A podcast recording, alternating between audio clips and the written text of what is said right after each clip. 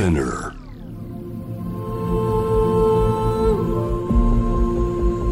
J-Wave Innovation World Ella podcast from the next Ella.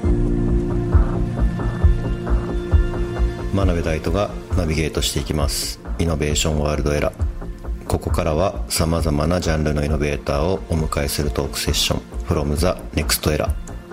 対話の中からイノベーションの種を導き出します今回お迎えしているのはサカナクションの山口一郎さんです。一郎さんよろしくお願いします。お願いします。はい。ご無沙汰でもあでも1ヶ月も経ってないんじゃないですか？ですかね。ちょっとサウンドデザインのプロジェクトで。サウンドデザインのプロジェクトと、はい。釣り。釣りですね。釣りですね。釣りはまた行きたいですね今すぐにでも。まあここまで急に生活変わって引きこもってるっていう意味ではなんかそこまで変わらないこともありますけどやっぱ人とこんだけ会えなくなるって今までの人生ってないですもんね。僕はもう本当あるんですかね普段から。結構こもってるんでしたっけも。う僕ね歌詞書く時に今までの人生の記録で。はい6ヶ月間誰にも会わないってなりましたから。じゃあじゃあまだ全然序の口っていう感じですかね。だからもうこのリモートワークははい。会いすぎちゃって。なるほど。がぜ仕事がかかってる そのファンの人に物を届けるというかあのいろんなものを届ける形がかなり変わってサカナクション夜を乗りこなすアクション。はい。なんかずっと結構速攻でやりましたよねそうですね。特にそのツアーの真っ只中だったんで何本も何本もこう延期延期うん。延期、延期したものをさらに延期するみたいなはい。なんかそういった状況だったのでこれは何かこう自分たちがライブ来れなかった人たちに何かアクションしていかないとはい。なんか、まあ、誠実じゃないなって単純に、まあ、チーム全員が思ったというか。うん。ただまあさっきも言いましたけど、まあ、リモートワークがこう人に合いすぎてて、はいなんかもうミーティングが楽しいみたいな。それでこういろいろ実践していったっていうのもあるんですけどね。まあ今もそういう状態でリモートでやってますけどまあ、インスタグラムライブっていうのが、はい僕らの中で一つキーワードになって、うんなんかこの状況の中でそのリアルタイムにどう音楽を伝えるか。ただ単にこう DJ 配信とか前から、まあ、NF で真鍋さんに、はいずっとやられてますもんね。なんかそれだけじゃなくてコロナのこの状況を、まあ、僕らは音楽にしていかなきゃいけないわけではい。で、まあ、ボブ・ディランの「 Blowin' in the Wind」とか、うん。やっぱりその時代の変革期に必ず名曲って生まれるじゃないですか。はい。だからそういったこうこのコロナの時代のことをちゃんと歌にするためにはなんかリアルをちゃんと知らなきゃいけないなと思って。うんうんでインスタグラムライブを使って生っていうか、まあ、リアルタイムの今の世の中っていうのをなんかリサーチするというか、なんかそういうので使い始めてからなんかこう自分たちのこの夜を乗りこなすアクションの基軸ができていったっていう感覚ですけど。インスタライブだとあのお客さんというか誰か呼び込んで喋るみたいなのとかあるじゃないですか。てかやられてるじゃないですか。あれとかめちゃくちゃ贅沢ですよねでもね。そうでもこれってある種大きな事務所に所属していてはい。あんまり露出してこなかったミュージシャンとかってやりにくいことだと思うんですよ。うーん。僕らって所属してるマネジメントも、はい。まあ、硬派な音楽マネジメントですしうんある種ベテランの領域にいるミュージシャンなのでミュージシャン独自の判断でいろいろできる。なんかそういったことができるミュージシャンがなんかこれからの時代発信力を持ってくるというかうん。なんかある種代弁者になれるような気がしててうん。なのでファンの方たちとこうインスタグラムで実際対談してはい。なんか職業対談っていうのをやっててはい。たまに見てます。銀座のホステスの方とか あのまだインドがこんな完全ロックダウンする前の日本からインドに出向したサラリーマンの方と話してたりとかうん。なんかそういうところからまあ現状を知ったりだとかだからなんかこう高校生と話したり小学生と話したりとかは僕もやっぱり普段あまり接することがない仕事の方だったりそういう層と話することでなんかこう音楽のネタになっていくというかいうん。すごい健全な状況ではあるのかなって思ってるんだよね。まあ僕らもまあイベントやったりとか配信やったりとかをまあこうなるとじゃないとまあ活動の場所がほとんどなくなったっていうこともあって、はい。この状況で何かしら作んないとなとは思って結構今オンラインで何ができるかっていうのをひたすら試してるんですけどこれがあったらいいのにみたいなのとか出てきました？まあ、ミュージシャンははい、音源を作ることとライブをすることしか表現する場所がないんですよ。うんで完全にそのライブをするっていう部分が今失われていてなのでそのライブっていう考え方の枠を広げなきゃいけないなっていう感覚があるんですよね、でただそのリアルタイムに実際に会場に行ってそのライブの温度を体験するっていうことって他には絶対変えられないなと思ってて。そうですね。うん。やっぱ感動の種類をオンラインでどう増やすかっていうのははい。僕らにとっての一つのこうこの時期のテーマかなと思ってはいるんですけどね。うん。ただまあテクノロジーの進化の速度ってまあ目まぐるしいというかすごい速度で進んでいった中でライブの生の気持ちよさみたいなものをオンラインで体現するかっていうのをかけては、まあ、怠ってきたっていうか、まあ、ライブがあるからいいかって思ってきてたんで、そうですね。うん。こうなんか発明したいしなければいけないなとは思ってるんですけど、うんなんか一番最初にお仕事ご一緒したのって2045年のライブを想像して、はい。お客さんは全員アバターで参加してみたいなやつだったじゃないですか。あのこれは NEXT ワールドって、まあ、NHK のやつでしたけど、うん。で実際にあれが今、まあ、必要になったなっていう感じもして、であの頃やってたやつは、まあ、お客さんはテキストで参加するだけじゃなくてちゃんと自分が好きな色のアバターバーチャルなファッションをまとって参加できるみたいなことだったりとか、まあ、あと好きな視点から見ることができるみたいなのも、まあ、コンセプトとしてあって実装までは行ってなかったですけどだからなんかその参加をする今だとインスタグラムで見てテキストで書いてっていうだけですけど今だとなんか同時視聴者数とかそういったところでしか温度感わかんないですよね。うん。同時視聴者数だけだとなんか世知辛いものありますよねちょっと僕らとかやってると。ただだからオンラインって強制がないじゃないですか。はい。そのいつ見に来てもいいし、うん。いつ出て行ってもいいっていうか、僕らもあの今ライブ映像配信とかしてても、結果的にその頭から最後まで見てもらうっていう前提じゃないというか、うん。それから見る人もいればいいるし、まあ、頭から途中すぐ出ていく人もいるっていう前提で配信してたので、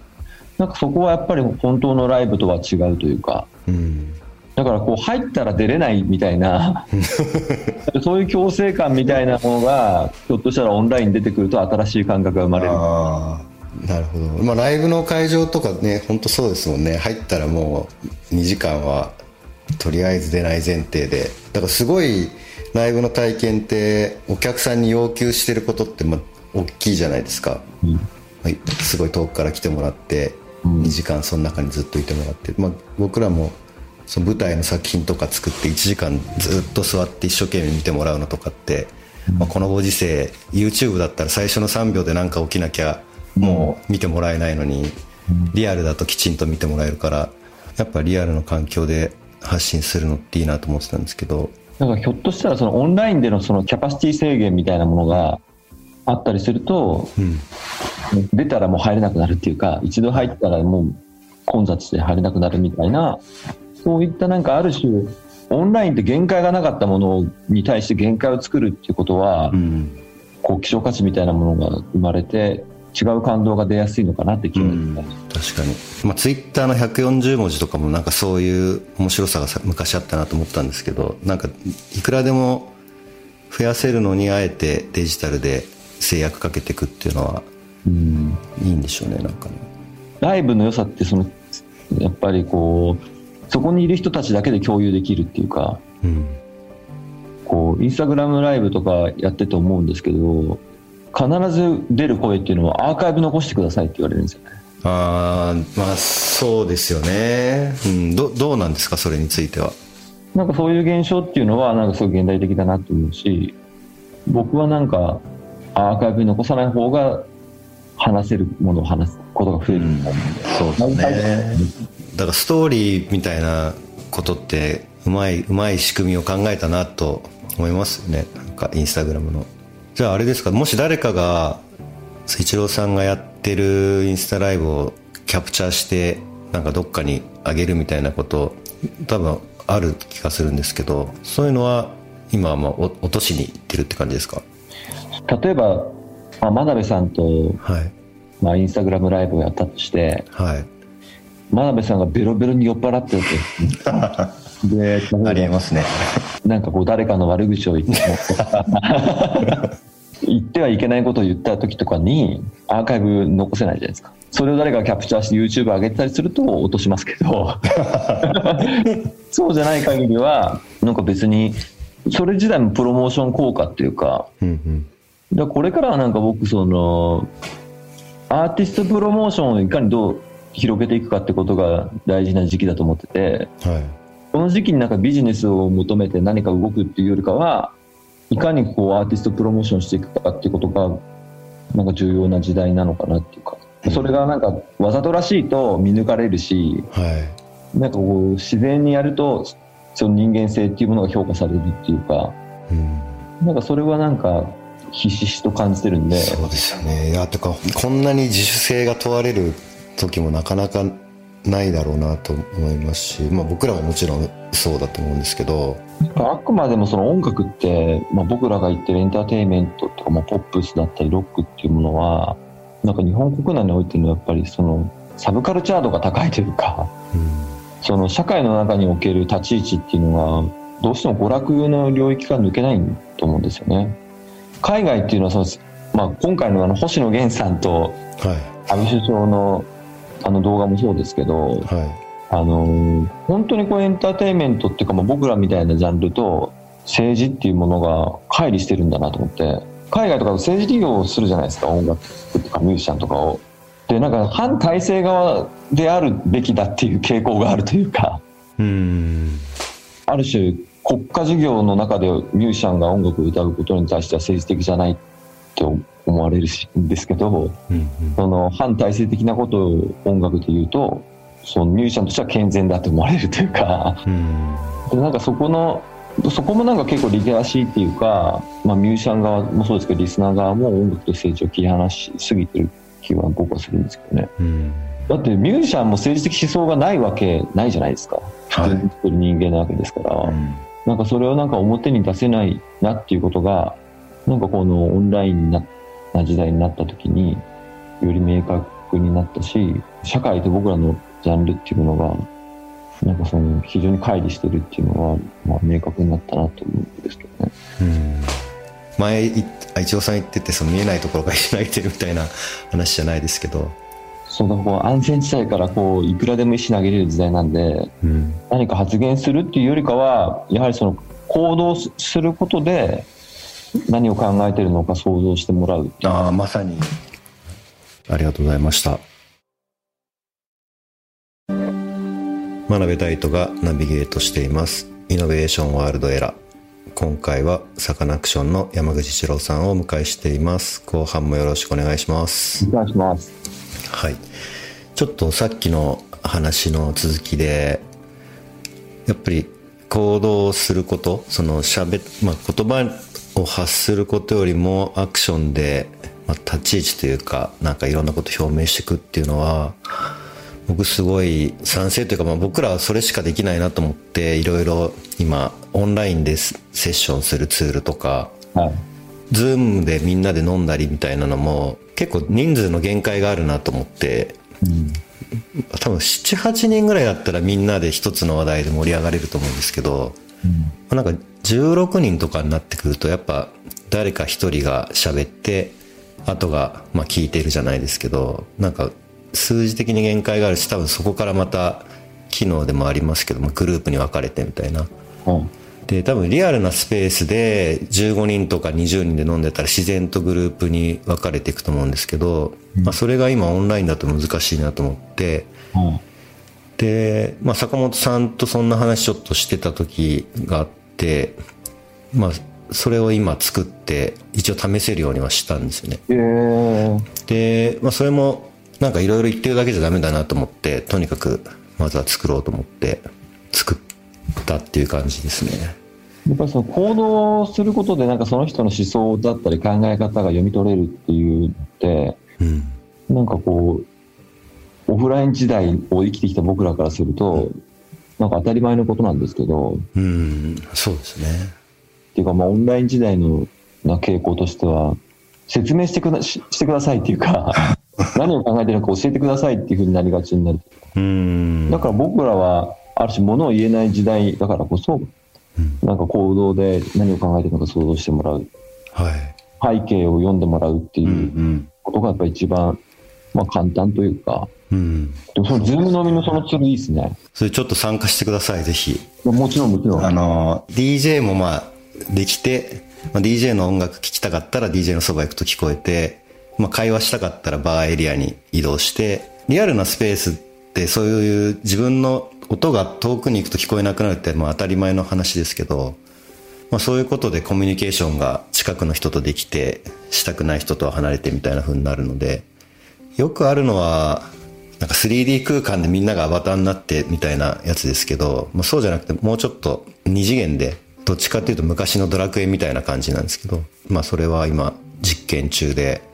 こういう時にソーシャルなソーシャルな場所みたいなの多分これから当分なくなるんじゃないかなと思って人が集まることがもうダメになるから。ある種ミュージシャンはもうライブできなくて CD もそんな売れない時代になってきてるんではい。ファンクラブビジネスが主流になっていくんじゃないかって言はい。って僕らもそのファンクラブコンテンツみたいなものを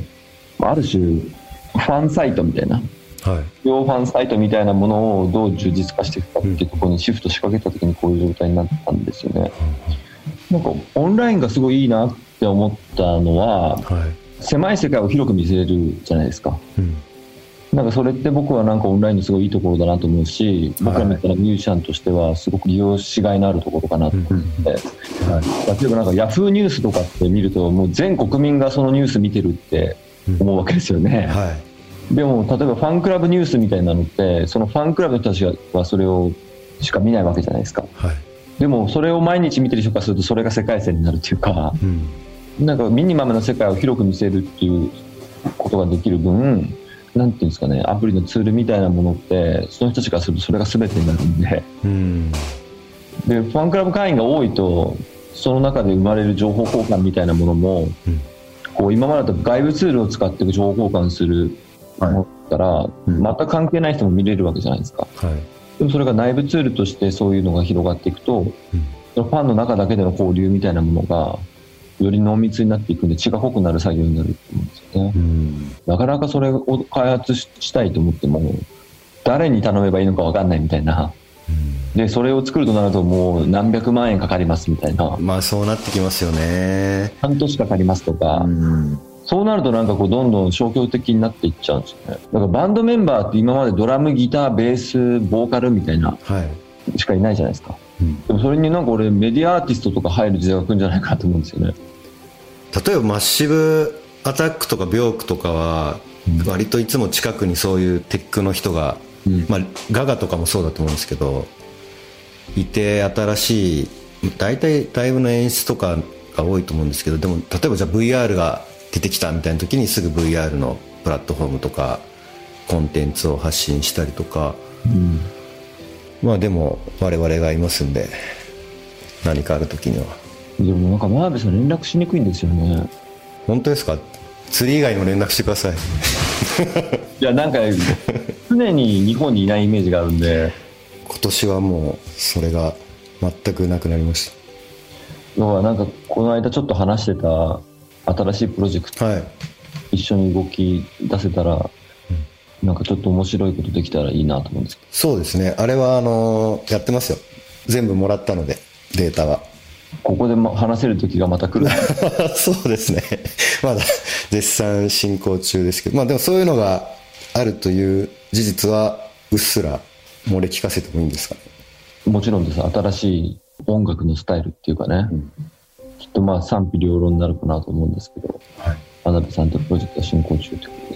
とで。はい、そんなのもあります。あれですよね。その僕なんかちょっとこれ聞こうと思って忘れてたんですけどナイスアクションっていうのが多分そのファンサイトというかファンとの交流みたいなのでなんか始まってるやつですか？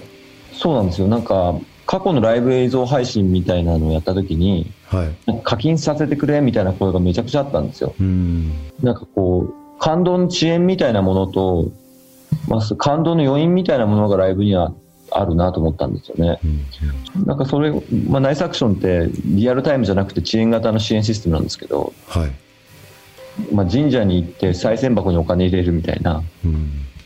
なんかそれはなんかすごく、まあ、僕らにとってはいいシステムになってるなと思ってるんですけど。うん。あとまあみんながその支援してくれたおかげでスピーカー一発増やせましたとか、はい。あとまあ今こういう時期でライブに来れなかライブできなくて仕事できない、まあ、スタッフの人たちに支援できましたとかはい。例えばホームページを充実できましたとかうん。真鍋さんにアプリ作ってもらいましたとか、うん。なんか何にこう投資できたかみたいなことを発表できるっていうのもなんかいいなと思って、まあ、ある種の株主みたいになってきてるのかな、うん。ファンの方たちが。なるほど。なんかあれですね。だからクラウドファンディングとかだともっとなんかプロジェクト超限定して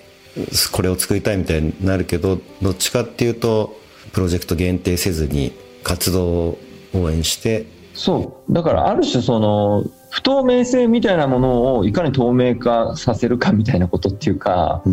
なんかこう、このバンドにに寄付してもどうせ外車買っていい服買って そういうのに使われるんでしょみたいなふうに思われるんじゃなくてちゃんとプロジェクトにそれを自分が愛する音楽にちゃんと投資してくれるっていうその信頼度っていうかなんかそれが結構重要なのかなって僕らは思っててそれがまあブランディングだったりアーティストプロモーションなのかなって思ってるんですけどね。うん。面白いことやってくれそうとかそういう期待度みたいなものがある種アーティストに対する信頼度になってくるような気はしてるんですけど。またこれアーティスト側はすごいいろいろ問われますね。なんかやること決まってたわけじゃないですか結構。僕はこれからはやっぱりミュージシャンだけじゃなくてはい。今まではミュージいいミュージックビデオを作ってもいい何かコンテンツやっても全部そのミュージシャンの評価だけにつながってたのが、まあ、日本も今グラミー賞がないんで音楽の評価って音楽しかされない時代、い。されない社会になってるんですけど、うん。そうじゃなくてその周りに人たちの評価みたいなものもちゃんとはっきりされていく時代かなとは思うんですよね。うん。だから僕はなんかそのチームっていうものの意識っていうのがはいこれからすごい高まってくるのかなとは思うんですけど今はまあアートディレクターとか米田ユニちゃんとかはい。が関わってるチームは面白いとか、うんうん。そこにまでは届いてる気がするけどもっとそのさらに奥奥行きっていうか例えば真鍋大とこのミュージシャンとプロジェクトに参加したとか、なんかそれにみんなとギットするとか、なこのスタイリストがこのミュージシャンに入ったから多分きっとこういう変化があるだろうなとかうん楽しみ方みたいなのは増える気はするしそこのリテラシーみたいなのをなんかちゃんと啓蒙していくのも、まあ、音楽業界側の一つの重要なところかなと思ってます、うん。いやでも本当一郎さんは、ね、まさしくそういうことをずっと有言実行だなと思いながら。SNS 見てると何もしない人がに限って文句言ってますからね。そうですね。本当ねなんかいろいろ思う時はあります。なんでもうやったことだけをねなるべくつぶやいていったり公開していきたいなとはよく思いますけどね、まあ、切り開いてくれた後にみんな行くのは楽じゃないですか。最初の道を切り開くのはすごい大変だと思うんですけど。僕はなんか多分僕らの世代ってある種礎の世代っていうか次の世代にバトンするためだけの世代なのかなって気はしてるんですよね。うん。だからこそなんか大事だなとも思うし次に新しく人を感動させるミュージシャンだったりアーティストが生まれてくる時に初めてなんか達成感があるのかなって気はしてますけど。ありがとうございました。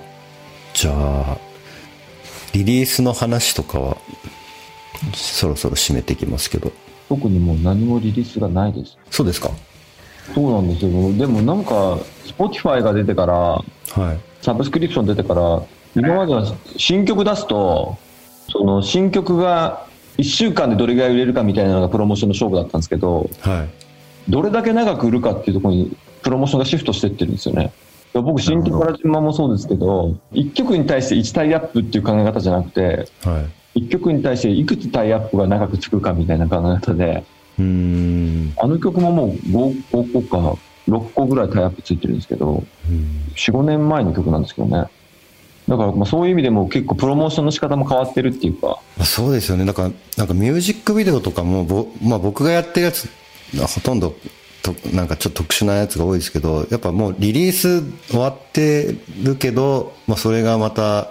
映像がついて出てくとか、か OKGO とかそうなんですけど、まあアルバムなんか随分前に出てて、ミュージックビデオの話が来て、で、その時に、まあこの曲で行こうかみたいな。アルバムのミュージックビデオがアルバムのプロモーションっていうよりもタイアップのプロジェクトとかももっと作品性が強いものになってて、なんかそうなると2年半かけて作れたりするのでいいなっていうのはあるんですけどね。僕映像ディレクターとで、まあ、ミュージシャンの関係って結局僕ら曲作ってこの曲のミュージックビデオお願いしますって僕ら側からオーダーするじゃないですか。はい。そうじゃなくて映像クリエイター側からこの曲のミュージックビデオ撮りたいんだけど、こういうことやりたいんだけどスポンサーこうやって集めてこういうふうにやりたいって言ってくれるとすごいいい時代が来るなと思うんですよね。うん。だからなんかこう関係性みたいなところも変なんかこう一方的だったのが多様性が出てくる多面的になってくるとそうですね。アーティストの幅も広がるのかなって、結局なんか取らせてくださいっていう、ん。取ってくださいと取らせてくださいっていう関係性ってヒフティヒフティじゃないっていうかどっちかが強くなっちゃうじゃないですかうん。そうじゃなくてもっとこう相互関係みたいなのが取れるといいのになって思うそうですね。例えばライセンスの話とかでも、やっぱりミュージックビデオの権利みたいなのって、まあ、ほとんど映像作家側にはまあなかったりするので、まあ、それこそ分配されてこないケースとかって結構多いと思うんですよね。なんかいろいろ課題はあるんじゃないかなって、まあ前からちょっと思ってたんですけど、なかなかね、そこまでひっくり返す話になると、あいつめんどくさいこと言い始めたぞっていう感じに簡単になってしまうので、慎重に考えないとなと思うんですけど、だからそのセールスプロモーションと、まあ、何度も今日出てくるそのアーティストプロモーションっていうかうん。なんかそこの線引きみたいなものが今まではっきりあったのがなんかもう同一化してくると思うんですよねうん。クリエイターができることって多分アーティストプロモーションで、ミュージシャンとかレーベルができるのはセールスプロモーションっていうか なんかそこがきっちりと分かれてくると付き合い方がはっきりしてくるのかな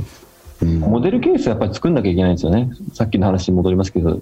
その行動力っていうかそうですね。そうそう。だからね、いろいろ言ってるだけじゃあれなんで、あの、秘密のプロジェクトでじゃあ、何かいろいろ実験的なことができたら、年内になんかリリースできたらいいですよねそれねそうですね。世の中的には多分ざわつきますよね。あんまりこうハードル上げない方がいいのか。ね、いや、でもまあ、ちょっと問題作になるといいなと思いますし、新しい切り口が出てくるといいなとは思います。じゃあちょっと最後に、外出自粛が続く中、不安を抱えている方も多いと思いますので、一郎さんからちょっとメッセージをいただいてもいいですか？まあなんか子供がいらっしゃる方とか、仕事でなんかこうなかなか子育てがの光景が見れなかったお父さんとか、はまあ、このコロナウイルスで在宅することで子供の成長が見れてよかったっていう声を聞いたりするんですよねい。うん。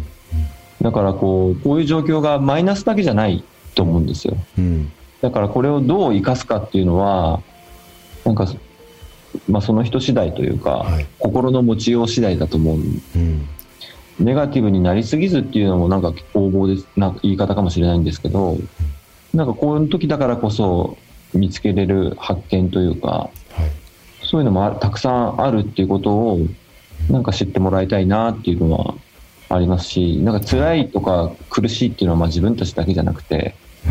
まあ、みんな同じだからもう前向くしかないよねっていうかなんか新しい日常を見つけるチャンスだと思ってなんか一緒に乗り越えていけたらなとあと手洗いうがい無駄な外出を控えるっていうのははい。まあみんなで頑張ってやっていきましょうっていうことですかね。はい。その通りだと思います。ありがとうございました。まあ、こちらこそ本当寝起き15分で ちょっとずつ声があのクリアになっていった気がします。なんかやっといいって感じです。あありがとうございます。りがとうはございます。い。from the next era 今回はサカナクションの山口七郎さんをお迎えしました。本当にありがとうございました。ということです。ありがとうございました。